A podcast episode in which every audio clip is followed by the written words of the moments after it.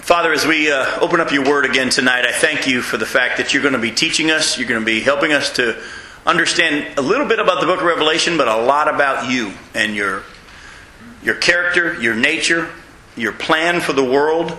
And Lord, as we do this study tonight, I thank you that you're going to be helping us understand the whole book of Revelation a lot more as we really look at who you are and what your wrath is and, and how you uh, not only accomplish it, but demonstrate it and reveal it and execute it.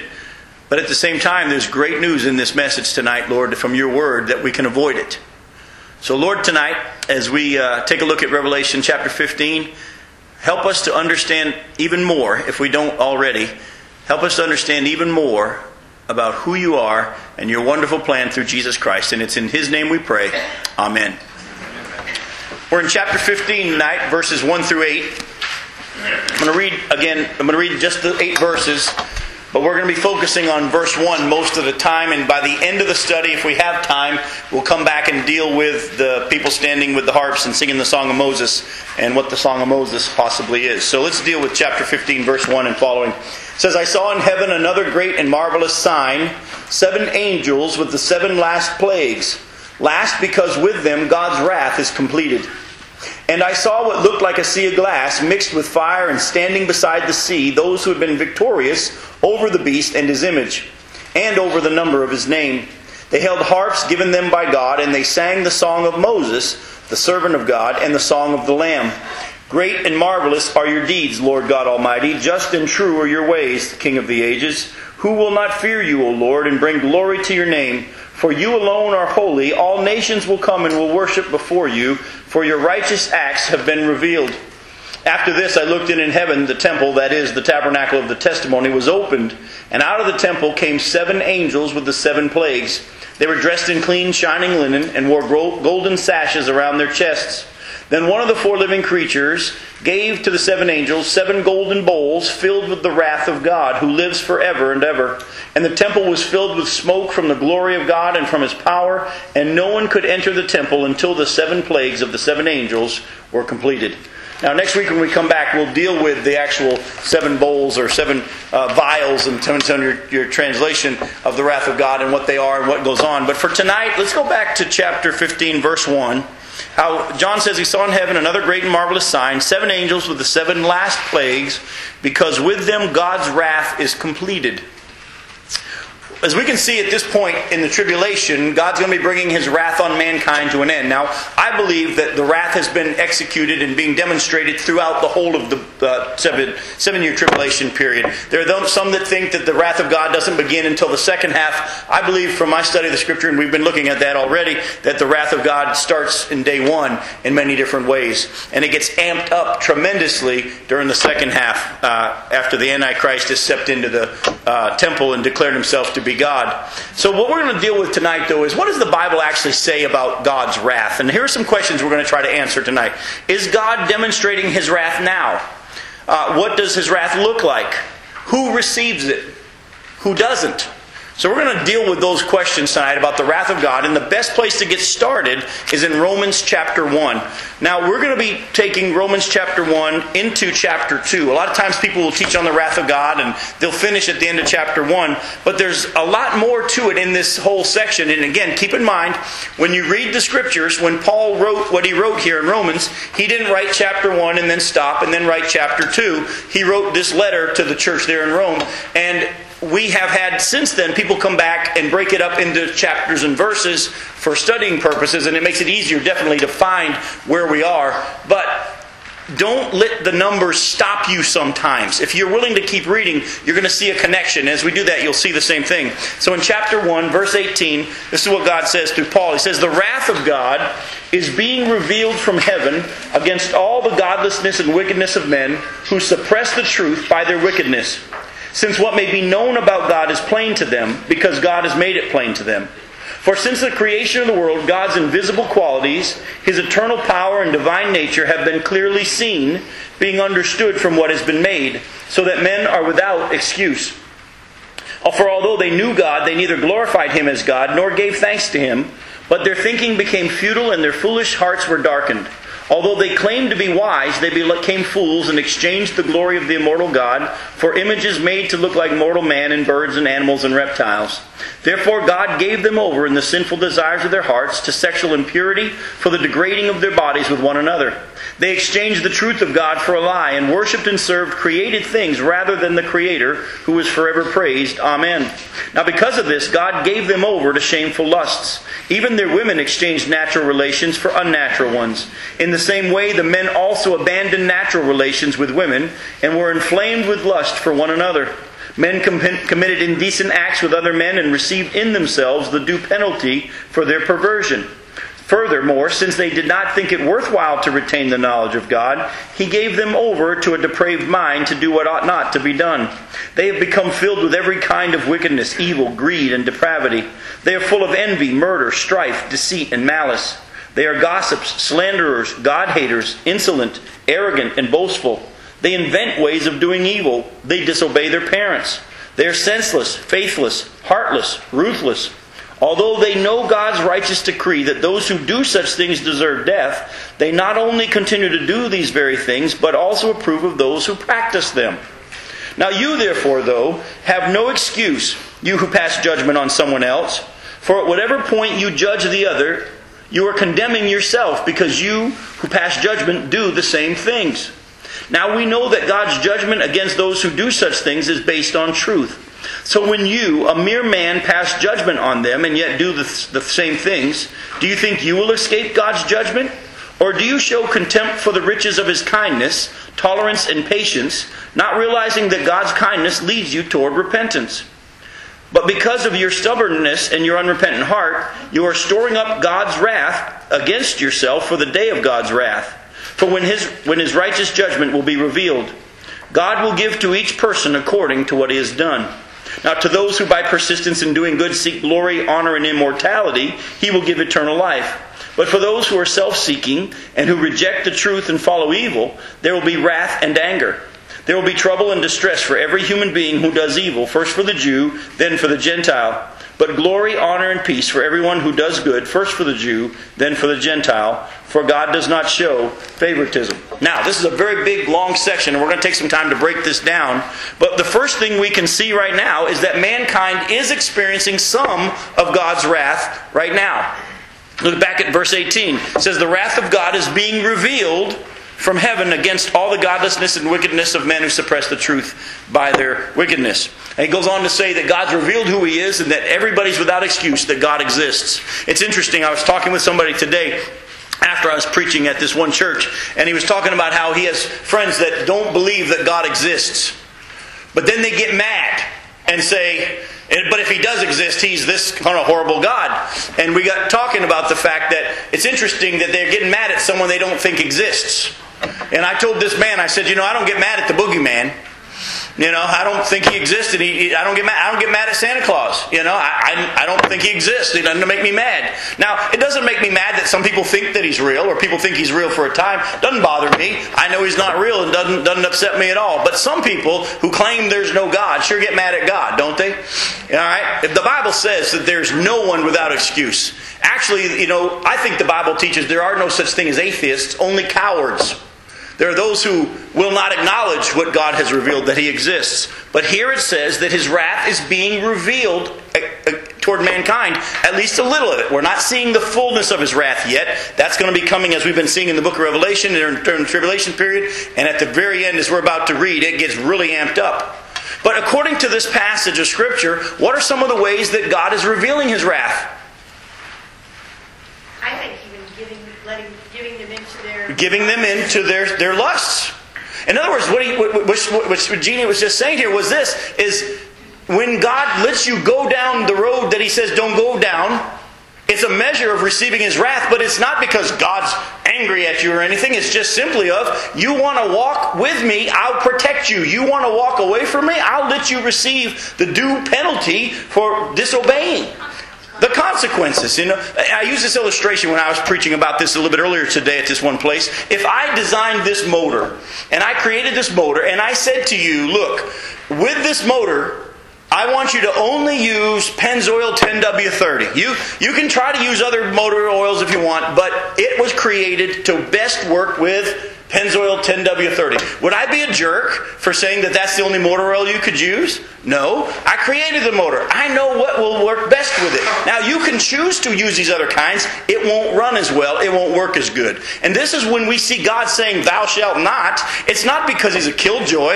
It's not because He wants to steal our fun. He's the one who created us. He wired us. He knows what's best for us. He knows how our bodies will function healthily versus unhealthily. If we would just listen to what He says, go down this road and don't go down these roads. But if you want to go down those roads, I'll remove my hand of protection and you can receive some of the consequences of the choices. It was interesting. Uh, I don't know how many years ago it was, over 20 years ago now. I was uh, doing my student teaching at Mel High. I got my degree in physical education from Flagler College before I went off to seminary in New Orleans. And uh, as my finishing up my degree, I had to do my student teaching. And I did my student teaching here at Mel High, and it was right about the time that the AIDS epidemic was starting to be revealed. And uh, I was teaching a health course. And so I was now teaching health, and I was teaching all the different ways that you can get it. Because at that time, we didn't know a whole lot about AIDS, but it was scary, and I was giving them all these warnings. And this one kid stood up, he literally stood up in the class and said, Well, how do you not get it? Well, because I wasn't worried about getting fired and I knew I wasn't going to be a teacher, I decided now's a good time to preach. And so in that health class at Mel High, I said, here's how you don't get it. You don't have sex with anybody until you're married. You find a girl who has not had sex with anybody until she marries you. And the two of you have plenty of sex together, but with nobody else. And you don't take any drugs and you don't do anything stupid like that. You won't get AIDS. You know what this kid said? He sat down and he said, I don't want to do that. You want to go down that road? You go down that road. The wrath of God is being revealed already against mankind. If they want to continue to walk in disobedience, it's not because He wants to steal their fun. He created them and He knows what's best for them. But the Bible also shows us here that God hasn't given us the full measure of His wrath yet. Why? Look over here, uh, and starting in verse uh, 3. So when you, a mere man, uh, chapter 2, by the way, of chapter 2, verse 3. So when you, a mere man, pass judgment on them and yet do the same things, do you not think you will escape God's judgment? It's still future. Or do you show contempt for the riches of his kindness, tolerance, and patience, not realizing that God's kindness leads you toward repentance? But because of your stubbornness and your unrepentant heart, you are storing up wrath against yourself for the day of God's wrath, when his righteous judgment will be revealed. God will give to each person according to what he has done. As much as God's wrath is being revealed, we're only seeing a portion of what the wrath of God is going to be, because ultimately, one day, once we have past our opportunity for salvation and forgiveness through Jesus Christ, He is going to then give everybody what they deserve. So, what we're going to do real quick is we're going to do a little study from this passage here where it says God will uh, give to each person according to what He has done. So, I want some help here, and I'm going to give some scriptures out for you guys to, to look up. Uh, somebody wants Psalm 62, 11, and 12. All right, Gene, you got this one? I saw your hand, Allison. You got Matthew 16, 27. Somebody else want to take Proverbs 24, verse 12. I saw that hand. Scott's got it. All right. And uh, Matthew 12, 33 through 37. You have it? Okay. And Psalm 139, 1 through 4. AJ, you want that one? Okay. All right. Now, we just see here that God says that God will give to, according to Romans 2 6, God will give to each person according to what he has done. Now, those of you that have these passages, I want you to read them good and loud so they'll get picked up on the, on the recording for those that are listening on the website. Because I actually, praise the Lord, have heard that quite a few people actually are listening to this recording of this, these Bible studies. So praise the Lord for that, but make sure you read loud for them. So, Psalm 62, verses 11 and 12. One thing God has spoken, two things have I heard, that you, O God, are strong and that you, O Lord, are loving. Surely you, re- you will reward each person according to what he has done. You see that? Now, that reward according to what he has done could go both ways. And we're going to see that down the road. All right? But here, that talks about how God's loving. He's also strong. And he rewards everybody according to what they've done. All right, the next one is Psalm 16, verse 27. I'm sorry, Matthew 16, verse 27. For the Son of Man is going to come in the glory of his Father with his angels, and will then recompense every to his deeds. All right? Again, when Jesus comes at the end of the tribulation period, he's going to recompense everybody according to their deeds. It gets worse. Proverbs 24, verse 12. If you say, but he knew nothing about this, does not he, he who weighs the heart perceive it? Does not he who guards your life know? Will he not repay each person according to what he has done? Here they're talking about God, and it's saying, the person says, Well, we didn't know. And this, the scripture goes on to say, But God does. And God knows. And He's going to record everybody, re- repay everybody for what they've done. Uh, Matthew chapter 12, verses 33 through 37. Make a tree good and its fruit will be good, or make a tree bad and its fruit will be bad, for a tree is recognized by its fruit. You brood of vipers, how can you who are evil say anything good? For out of the overflow of your heart the mouth speaks. The good man brings good things out of the good stored up in him, and the evil man brings evil things out of the evil stored up in him. But I tell you that men will have to give account on the day of judgment for every careless word they have spoken. For by your words you will be acquitted, and by your words you will be condemned. Now Jesus says, not only does God know everything, you're going to be held accountable for every idle word or careless word you've ever spoken. Makes you look forward to that day, doesn't it? All right? Psalm 139, verses 1 through 4, AJ. O oh Lord, O Lord, you have searched me, and you know me. You know when I sit and when I rise. You perceive my thoughts from afar. You discern my going out and my lying down. You are familiar with all my ways. Before a word is on my tongue, you know it completely, O Lord. You just read that he's going to hold us accountable for every idle word. Psalm 139 says he even knows it before it makes our tongue. He knows our thoughts. There's a couple times in Scripture, well, Jesus was doing some miracle of healing that the Pharisees were sitting there thinking bad thoughts about Jesus. And Jesus would say to them, Why are you thinking bad thoughts? And he'd tell them exactly what they were thinking. I want you to understand that the Scripture says that God knows everything your thoughts, your actions, your words, and one day judgment is coming where every single individual will be held accountable for what they've done. Let me turn with me to the book of Revelation. I want you to all see this. Revelation chapter 20. We're going to break this down in a lot more detail when we get to chapter 20 um, in 2011. But, uh, um, but I'm joking. But look at verses 11 and following. Look at what's going on. This is the judgment of all those who reject Jesus Christ and God's offer of salvation through Jesus Christ. It says, Then I saw a great white throne, chapter 20, verse 11, and him who was seated on it. Earth and sky fled from his presence. He's not going to be fun to be around at this time. And there was no place for them.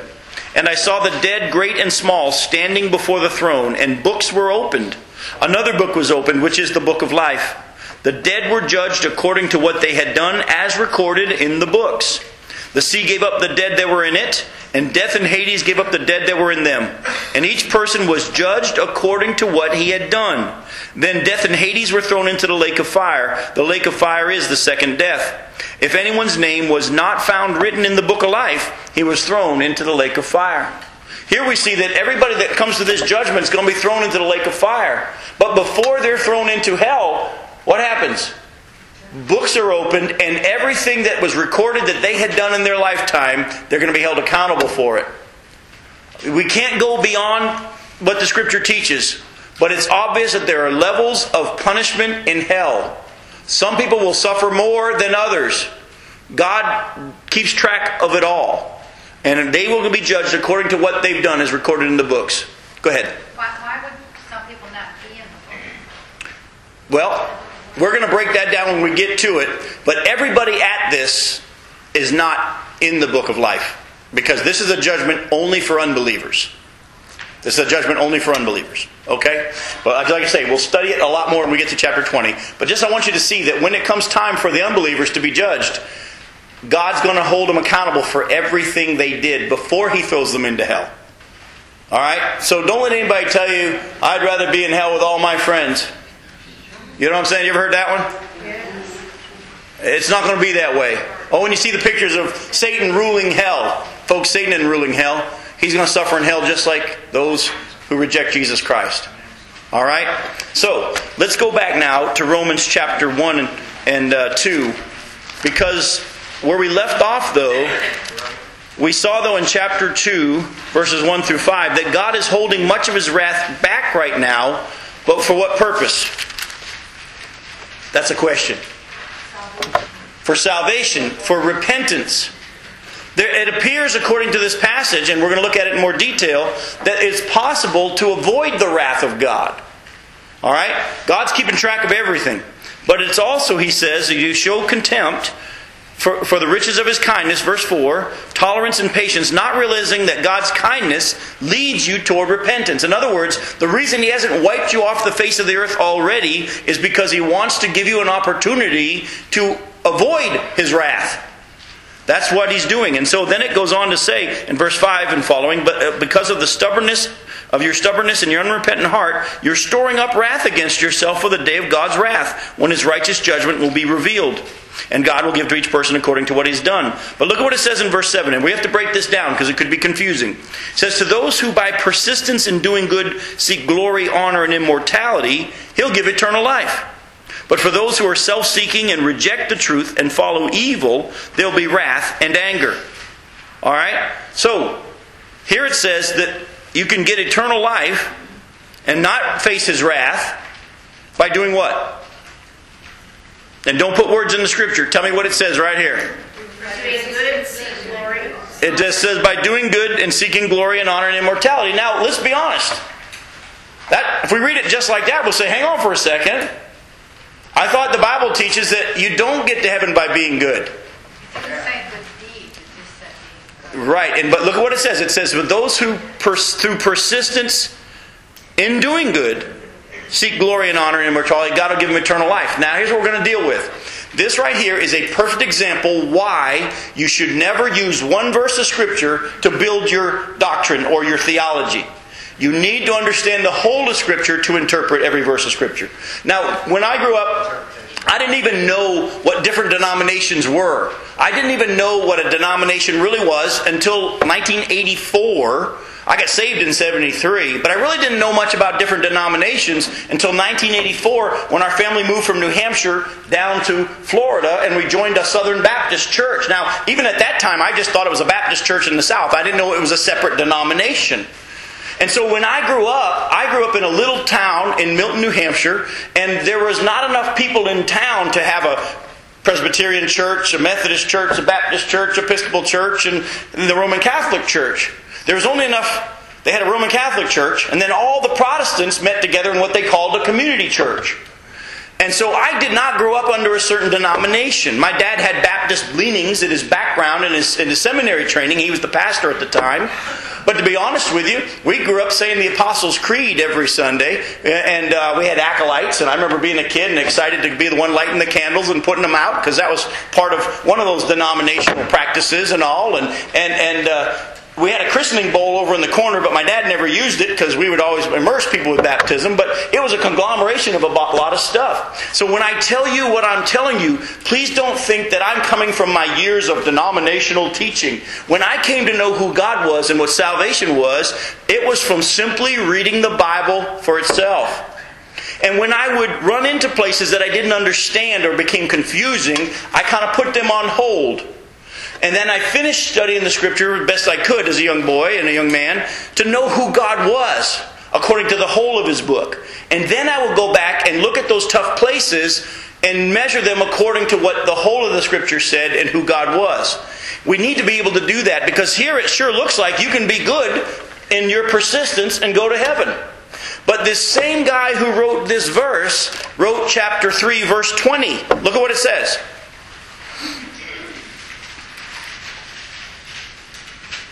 Says, Therefore, no one will be declared righteous in God's sight by observing the law. Rather, through the law we become conscious of sin. Now, you understand the law of God, the Ten Commandments, and also the whole of uh, the first five books of the Bible. But how many of you have ever been able to keep all Ten Commandments?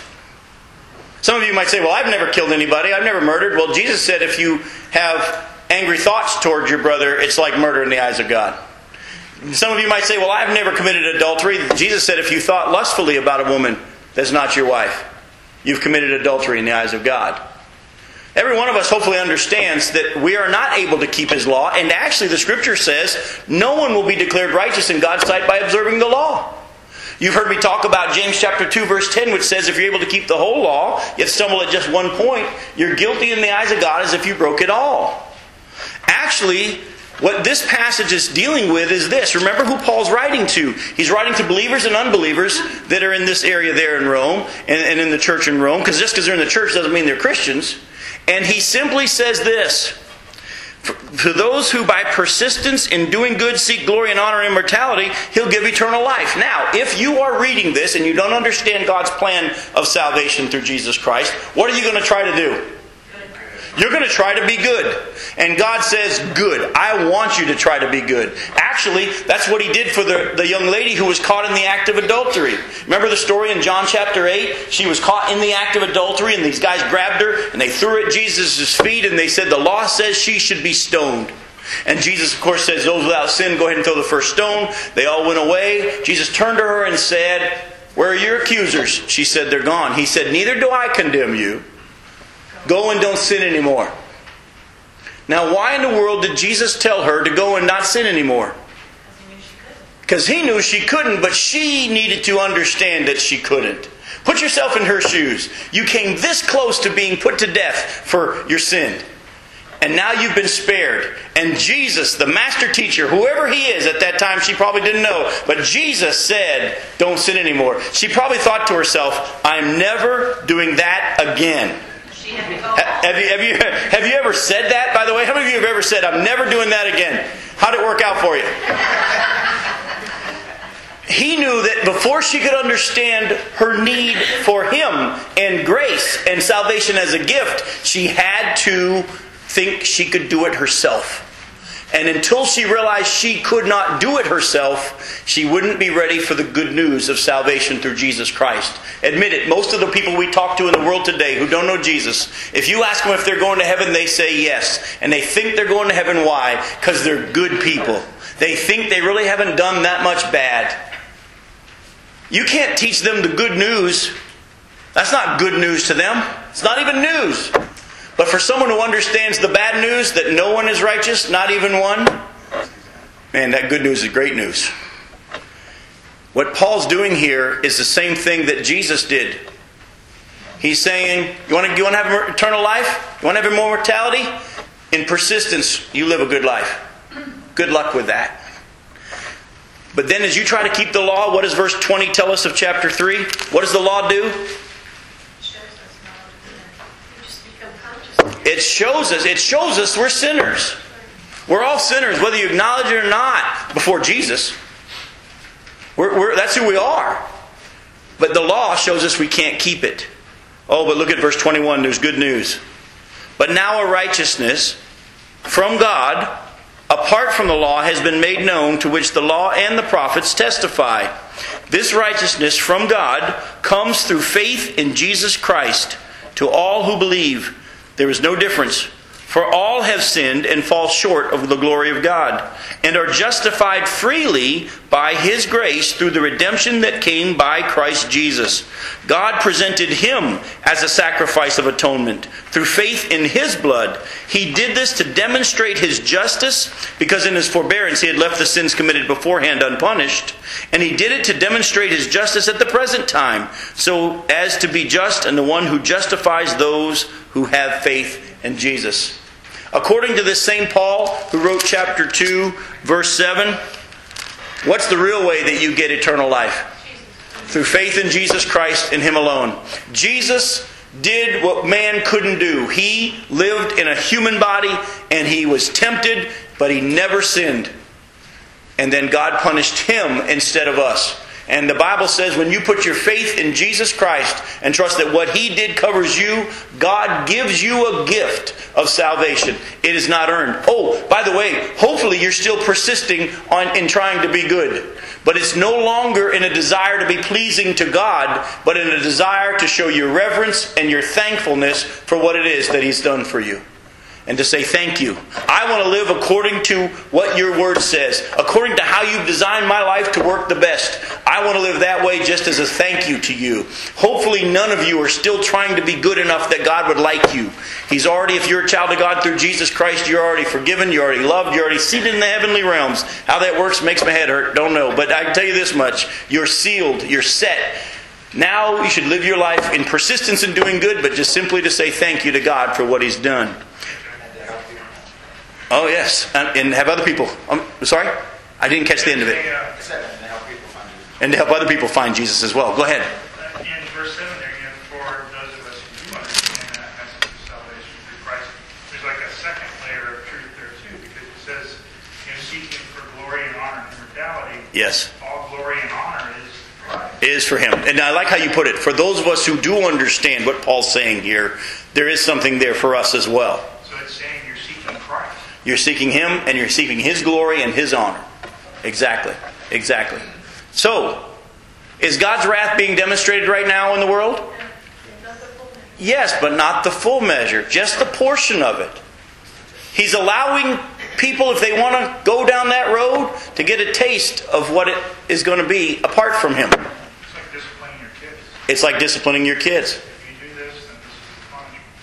Yep. Now, I think later on, once God's wrath really is brought to light, we'll look on things like hurricanes and buildings coming down as discipline, not as wrath. Because it's going to be such, I think it's just going to be so incredibly much worse than it is. you're. I'm going to say you're right, but not fully. Okay. All right, but I want to say, hang on to that. Don't jump to the, to the questions about Haiti just yet, because we're going to do a scriptural study on what's going on in Haiti right now, and you may be surprised. You may be surprised. So just stick with me here, all right? We do know that God's wrath is being slightly revealed, not the fullness of it, but it's being revealed, and at the same time, it can be avoided. It is. It can be avoided. All We right. Uh, have, we have grace that can, by repentance, we can get out of God's wrath. But when He comes with His full wrath, that's going to be judgment. There's not going to be any. At that point, repentance and opportunities for repentance will be gone. Correct. When he comes in his full wrath, well, you remember how uh, we just read that the temple was filled with smoke, and everybody's kind of giving him space. There's not the repentance part of him anymore. That that day's gone. That opportunity is closed. All right. But I just want to show you scripturally, though, that what we've looked at already in these scriptures at Romans 2 6, Psalm 62 11 and 12, Matthew 16 27, Proverbs 24, and so on, that talk about how God is going to hold everybody accountable for everything they do and everything they say and everything they think. The same scripture, though, has also been saying all along that God's wrath can be avoided. All right? It, they've both been there. Let me show you what I'm talking about. Everybody turn to Psalm 103.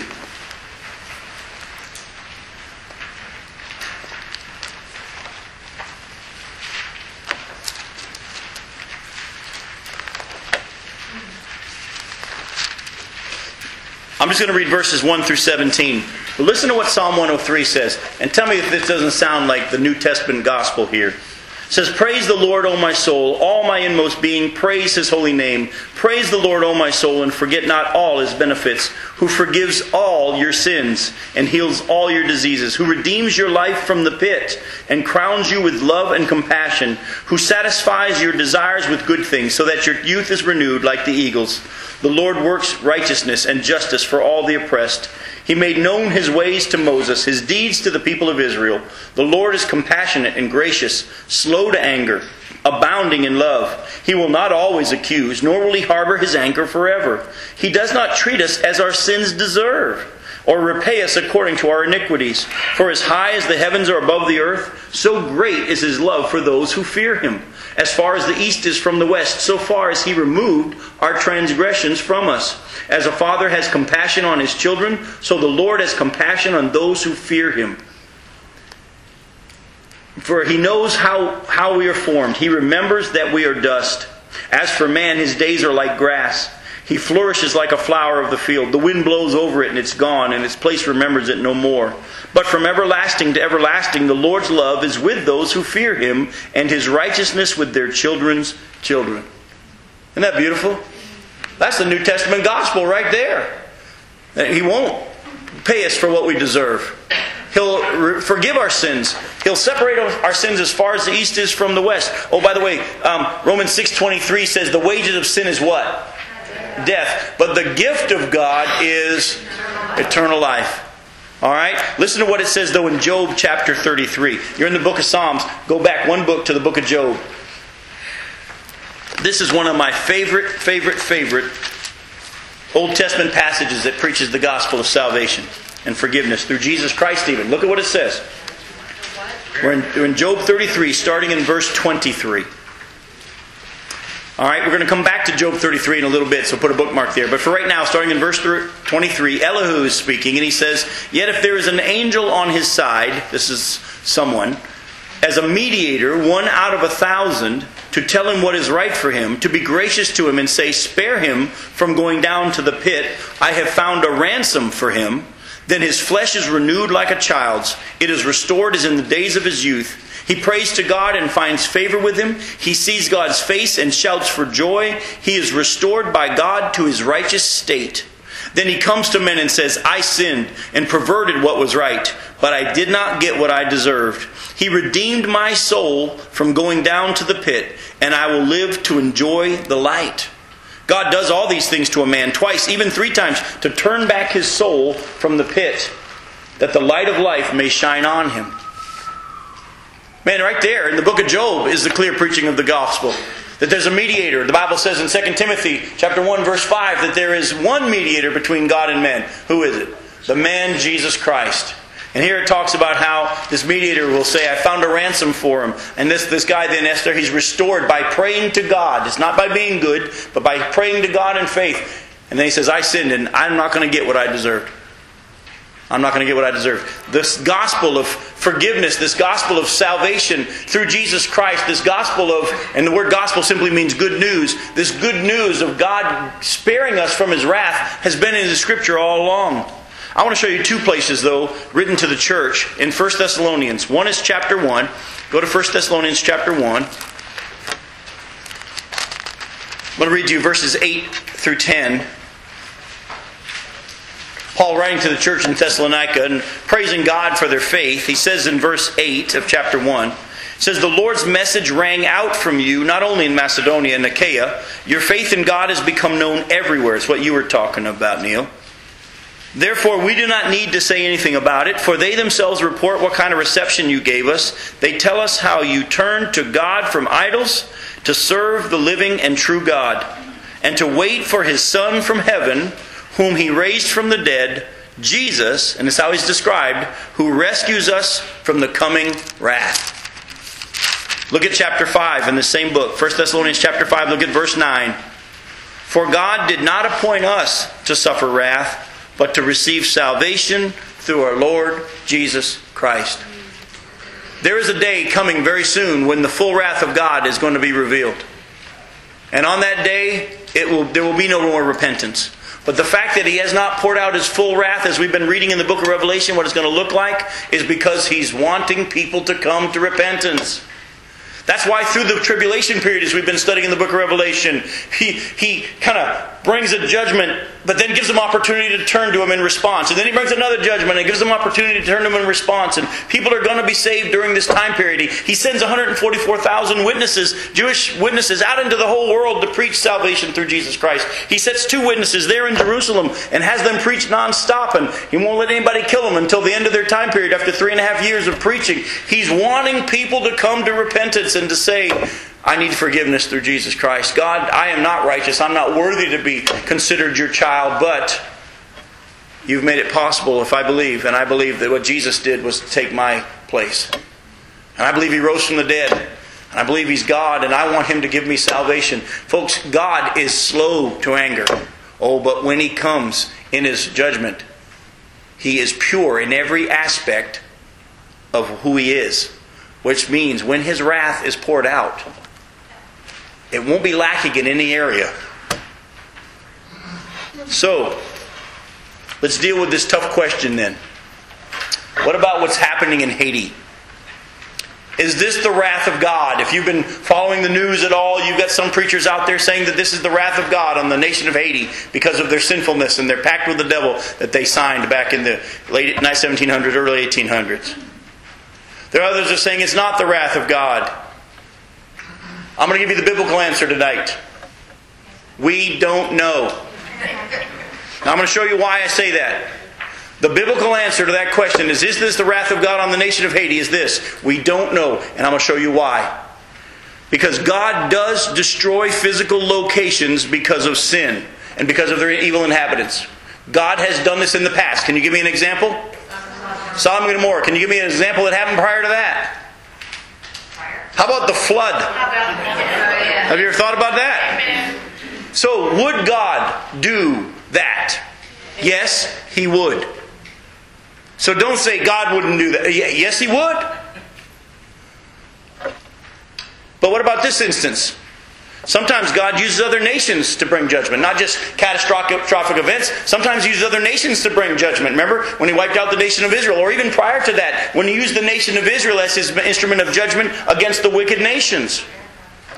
Sometimes, though, these catastrophic events, though, come as warnings of coming wrath and opportunities to turn people to Him. Go back to Job 33. I told you to put a bookmark there. I didn't listen to myself, and I have to turn there myself. So, but in Job 33, in that passage, we were reading that wonderful preaching of the gospel of salvation through Jesus. Look at what it says, though. I'm in Psalm Job 33 here. Look at what it says starting in verse 12. See, Job has just said, I am sinless. And Elihu says, But I tell you, in this you are not right. Verse 12, chapter 33. For God is greater than man. Why do you complain to him that he answers none of man's words? For God does speak, now one way, now another. Though man may not perceive it, in a dream and a vision of the night, when deep sleep falls on men as they slumber in their beds, he may speak in their ears and terrify them with warnings to turn man from wrongdoing and to keep him from pride, to preserve his soul from the pit, his life from, by, from perishing by the sword. Or a man may be chastened on a bed of pain, with constant distress in his bones, so that his very being finds food repulsive, and his soul loathes the choicest meal. His flesh wastes away to nothing, and his bones, once hidden, now stick out. His soul draws near to the pit, and his life to the messengers of death. Yet, if there's an angel on his side as a mediator, one out of a thousand, to tell a man what is right for him, to be gracious to him and to say, Spare him from going down to the pit. I found a ransom for him. Then his flesh is renewed, renewed like a child's. It is restored as in the days of his youth. He prays to God and finds favor with him. He sees God's face and shouts for joy. He is restored by God to his righteous state. Then he comes to men and says, I sinned and perverted what was right, but I did not get what I deserved. He redeemed my soul from going down to the pit, and I will live to enjoy the light. God does all these things to a man twice even three times, to turn back his soul from the pit, that the light of life may shine on him. Do you realize that some of these catastrophic, catastrophic events, I'm having trouble saying that word tonight, do you realize some of these are simply God's way of saying, wake up? It's a warning. Go right ahead. My impression from what we've read so far tonight is that wrath is a personal thing. Okay. Is directed at me or you. Mm-hmm.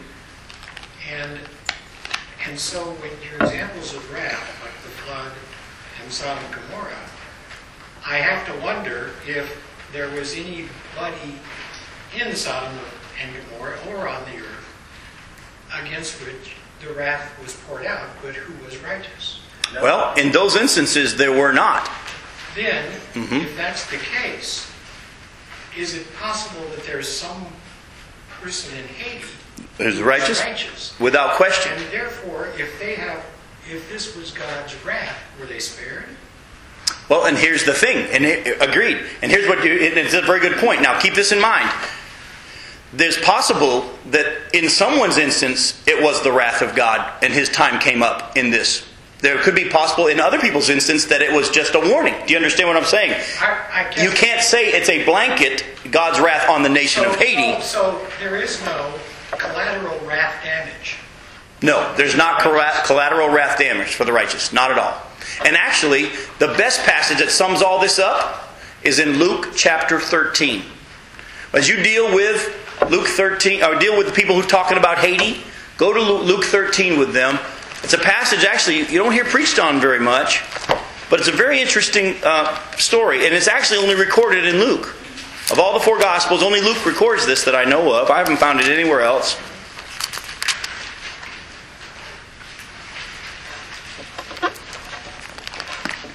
And you were jumping ahead of me, by the way, you rascal. It says, But now there were some present at that time who told Jesus about the Galileans whose blood Pilate had mixed with their sacrifices. Now, for those of you that don't understand in history, Pilate, we always see Pilate as wishy washy. You know, because when it came time to either free Jesus or to have him crucified, Pilate was all scared and didn't want to have the people mad at him. And he says, he washed his hands and said, I have nothing to do with this man. And we've always seen Pilate as a wishy washy wimp. Let me tell you something about the history of who Pilate actually was. Pilate was a hard ruler, and he was too hard of a ruler, so much so that he was in trouble from his superiors that if he didn't get control of the people he was governing there in the area of Israel, that he was going to lose his position. See, back then when Roman uh, armies would come in and, and they invaded uh, uh, Israel, the, the Jews were, uh, you know, God had said you'll have no graven images. And the Romans used to have these idol things they put on top of their flagpoles as they marched in with their banners. Well, that was an offense to the Jewish people that there would be a graven image. And so a lot of the Roman rulers would take those off just in honor of the people as they came in and did their, even though they were controlling that area. When Pilate came as governor, he said, I don't care what y'all think. And he put them back on. Here we see there's actually a story where Pilate had some of these people, while they were sacrificing, he had them killed and mixed their blood in with the sacrifice. And he was so hard of a ruler and so mean of a man that actually the Jewish people were starting to go over his head to the Roman authorities and saying, Look, this guy's, I mean, we understand you guys won the battle. We understand you guys are in power. But this guy is way too hard. And there was starting to be rebellions against the Roman leadership because of Pilate. Pilate had just prior to Jesus showing up been given an edict from his authorities that said, if you don't get control and there's a rebellion, you lose your job. So now you have Jesus come on the scene, and all these people are saying, put him to death. He knows this guy hadn't done anything wrong. He tried him. He sent him off to someone else to have him tried. He came back. He didn't want to deal with him. But now it's either put Jesus to death or have a rebellion because all these people are saying we want him killed. So to quiet the rebellion, so he could keep his job, he had Jesus put to death. Pilate wasn't as wishy washy as we think. But at this point, he was trying to keep his job. So they said, they, they told Jesus about the Galileans Pilate, whose blood Pilate had mixed with their sacrifices. Look what Jesus says in response to this. He didn't say, Oh, that's terrible. Listen to what he says. He said, Do you think these Galileans were worse sinners than all the other Galileans because they suffered this way? I tell you, no. But unless you repent, you too will all perish. Or those 18, Jesus brings up another instance. He says, Or those 18 who died when the tower in Siloam fell on them. Might have been an earthquake there. Do you think they were more guilty than all the others living in Jerusalem? I tell you, no, they weren't. But unless you repent, you too will all perish. So going back to what you were talking about, was the, is it the wrath of God in Haiti? Actually, most likely not. Because if it were, be total annihilation. There is not collateral wrath damage on believers. But it still could be in some individual's life. We don't know. So the true answer is we don't know. But to stand up and say, this is God's wrath. Now, be careful, folks. Be careful. I remember back in 9 11 when the planes went into the building, people saying, that's the wrath of God. Is it the wrath of God? I think it's the wrath of God. Well, I'm not sure. Folks, let me just tell you if you're questioning whether it's the wrath of God, probably not the wrath of God. Because according to the scriptures, when he executes his wrath, there's no question. I don't think anybody said during the flood, Is this the wrath of God? But because of the fact that God is able to execute judgment in this way, we can't say absolutely not. Because it could be in some individuals' situations. The time came for their judgment. But as a whole, most likely not. But is it a warning? Oh, yeah, it's a warning. Oh, and by the way, there was an earthquake in the Cayman Islands today. What did Jesus say? Birth pains. There's going to be earthquakes, famines, pestilences in various places. These are the beginning of birth pains. Any questions before we move on? So I want to do Song of Moses in the last five minutes we have here. All right? Praise God, by the way, for the opportunity and what's going on in the nation of Haiti, because you know what? God is moving. God causes all things. He causes all things to work for good for those who love Him and are aligned with His purposes. It can turn into a good thing.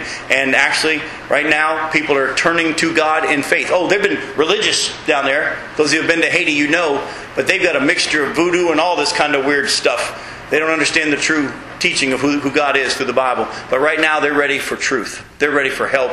And praise the Lord, a lot of Christian ministries are just flooding that area uh, with help.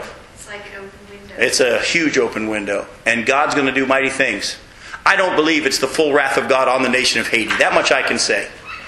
But whether or not individuals, their time came, that's between them and God. That's not my call. But go back to Revelation chapter 15, and let's wrap up with this Song of Moses thing.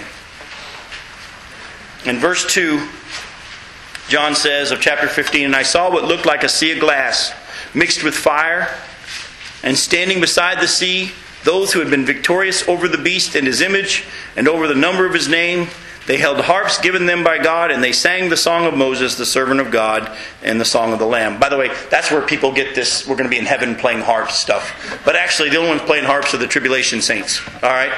Just, these are the ones who came to Christ and lived through the tribulation, or died during the tribulation and, and came to faith in Christ and, and all. But they sang the song of Moses. Now, if you were studying this by yourself, what would you do with this? Sang the song of Moses. Go try to find the song. You go try to find the song of Moses, wouldn't you? So, where what is the song of Moses, right? Well, go back to Exodus chapter 15. I'll speed you up. Those of you who have study Bibles, there'll be a little cross reference in there that'll help you find it. Some of your study Bibles might even have notes at the bottom. But go to Exodus chapter 15. Because of time, we're not going to read the whole song because the song's actually kind of long. I was going to have Cindy sing it for us, but uh, um, she probably doesn't know the tune. But uh, in Exodus chapter 15, look what it says the song of Moses and Miriam. Miriam is Moses' sister, by the way. I'm going to read just a portion of it. You'll get the idea. This is right after the nation of Israel walks across the Red Sea on dry ground. Remember, God parted the waters and the walls of the, the sea stood up on each side. The whole nation of Israel marched through. The Egyptians chased after them. And the moment the Israelites finished passing through, God just brought the water all back together and drowned all of the enemy. It says, Then Moses and the Israelites sang this song to the Lord. I will sing to the Lord, for he is highly exalted. The horse and its rider he is hurled into the sea. The Lord is my strength and my song. He has become my salvation. He is my God, and I will praise him. My Father's God, and I will exalt him. The Lord is a warrior. The Lord is his name. Pharaoh's chariots and his army he's hurled into the sea. The best of Pharaoh's officers are drowned in the Red Sea. The deep waters have covered them. They sank to the depths like stone. And then it goes on to talk about the greatness of God. Uh, and so what I want you to see here is the song of Moses is a song of God's victory and of God's righteous judgment. I'm going to say it again. The song of Moses is a song of God's victory and his righteous judgment. What does John see back here in Revelation chapter 15? He sees these seven angels with the seven last bowls of God's wrath and his plagues on the earth. And those, those uh, Christians that have come to faith during the tribulation, who have been put to death for their faith, are now standing by the sea, which is, looks like it's mixed with fire, and they've got harps, and they're singing a song of God's victory and his righteous judgment, which is about to be poured out. You are right in doing what you do, God. You are right in what you're doing, and they're singing a song similar to the one of Moses. They might even be singing the Moses, horse and rider, he's thrown into the sea, and now he's about to do these things as well. When we come back next week, we're going to talk about global warming. Because you're going to see the biblical definition of global warming in one of these bowls of wrath of God. All right? So we'll deal with that.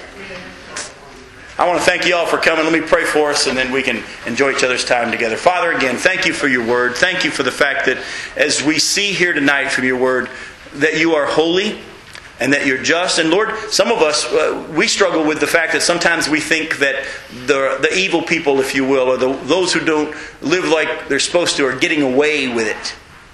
But your word shows that that's not going to be the case. Lord, some of us probably feel like the psalmist in Psalm 73 that when we see the way the wicked prosper, it makes it hard for us sometimes. But then the, in Psalm 73, the, the psalmist said, But I, then I remembered what's going to happen to them in the end. And I thank you for the fact that you spared me. Father, thank you for the fact that your wrath is not going to be ex- executed on us who have said yes through Jesus Christ. And it's, it's not because of anything we've done, it's just simply because you are slow to anger, abounding in love, and full of compassion. That's who you are. When Moses wanted to see you, and, and you said that he couldn't see your face, but you'll just give him a glimpse of your back, and you walked by him, that's your name you proclaimed, that you are full of love, slow to anger, full of compassion. Father, may we know that that's your heart. And Lord, even in the midst of the chaos that's going on in Haiti, we know that you are giving wake up calls and you're still giving opportunity for repentance. There might be individuals that their time came and the time of judgment is upon them. And Lord, we just feel bad that that would be the case, but I know who you are and you have revealed yourself to them in many ways. And if they're being judged, it's because they said no and you gave them an opportunity. Thank you for the fact that your word teaches that everyone gets an opportunity to believe. But Lord, at the same time, we want to worship you tonight. We want to thank you for the fact that we are now spared your wrath. Father, I pray that this truth would sink into our hearts. That when things happen to us after salvation, it's not because you're angry.